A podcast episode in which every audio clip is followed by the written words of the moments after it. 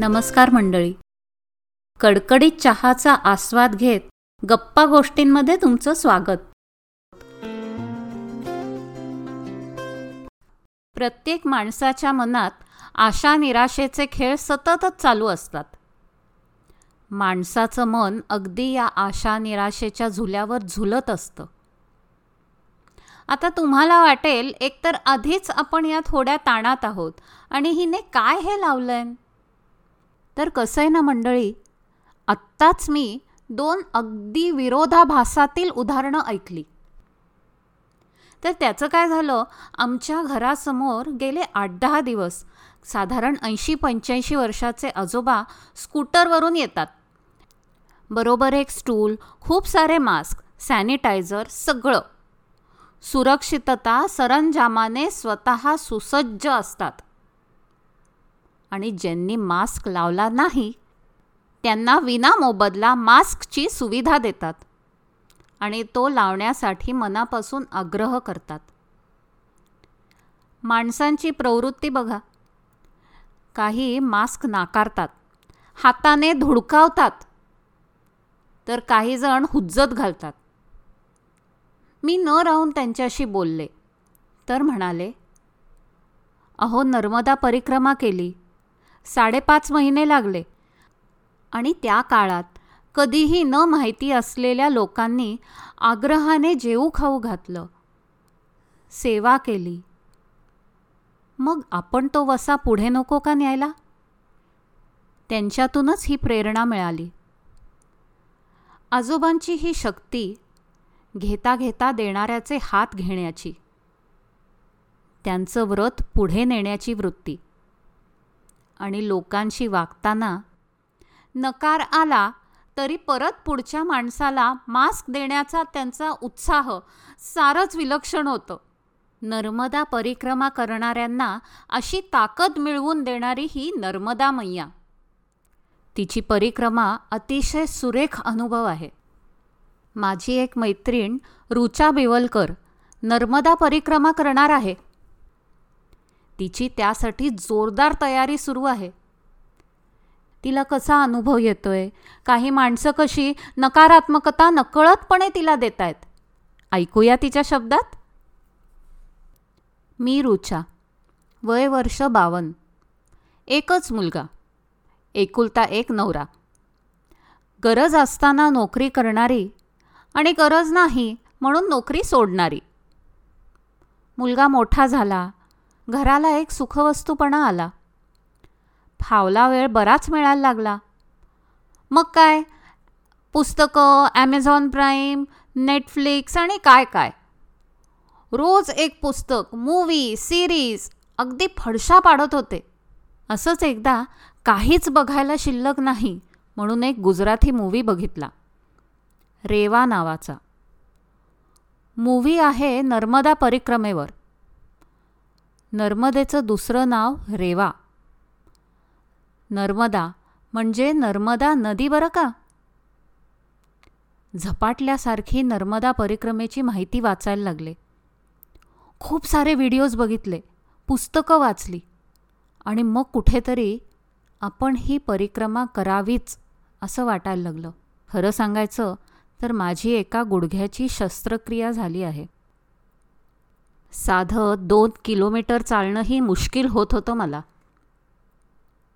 पण म्हणतात ना दाट इच्छाशक्ती असेल की माणूस काहीही साध्य करू शकतो.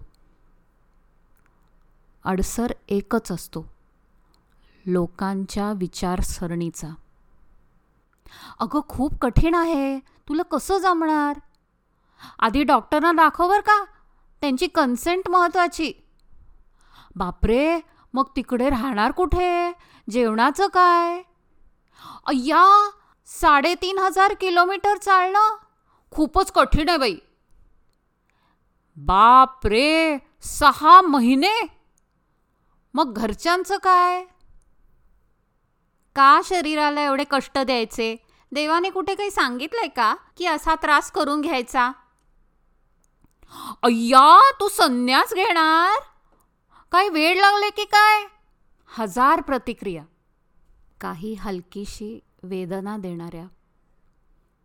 अगदी कहर म्हणजे मी मागवलेल्या इम्पोर्टेड ट्रॅव्हलिंग कमोड सीटवर पण हजार विनोदी कोट्या झाल्या. मी पण तो भाग मजेने घेतला. हा भाग वेगळा. पण म्हटलं तुम्हाला काही मनातलं सांगायचं. माझी परिक्रमा अजून लांबच आहे. पण त्याची ही पूर्वतयारी म्हणून माझ्यात झालेला बदल मला रोज एक नवीन आनंद देतोय.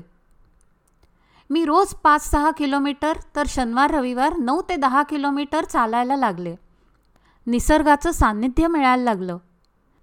एक नवीन आत्मविश्वास जागला. हे काय कमी आहे का? मग हे काय नवीन फॅड? वय झालं जमेल ना? अशा अनेक चौकटीत का अडकवता?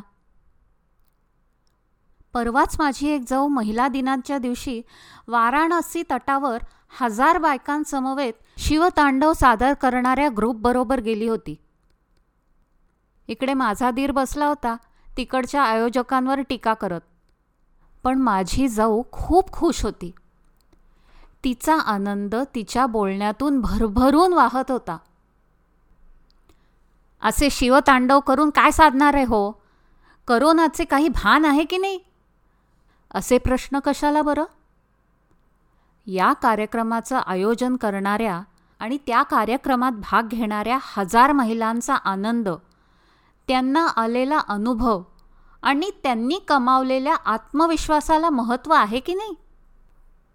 कुणाला गाणं शिकायचं कुणाला गिटार वाजवायला शिकायचं असतं? तिथे या वयात शिकून काय करायचं? हा प्रश्न निरर्थक आहे. बरं हे सगळं करताना स्त्रिया स्वतःची आर्थिक शारीरिक प्रापंचिक मर्यादा ओळखतातच. ती चौकट तर त्या स्वतःच आखून घेत असतात.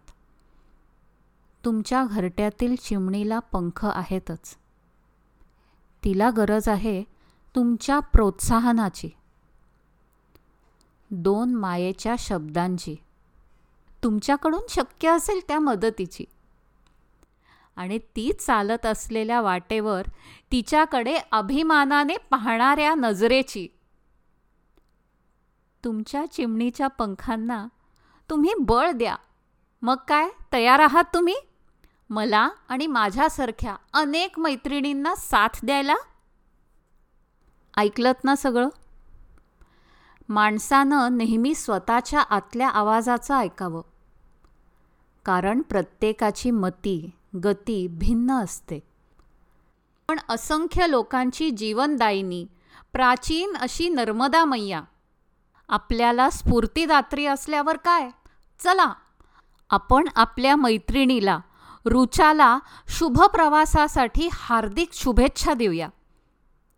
आणि नंतर परत आपल्या गप्पा गोष्टींमध्ये तिची परिक्रमा पूर्ण झाल्यानंतर काय अनुभव होता ते ऐकू. आजचा एपिसोड कसा वाटला हे नक्की कळवा व आमच्या गप्पा गोष्टी ह्या पॉडकास्टला सबस्क्राईब करा. लवकरच भेटू. नमस्कार.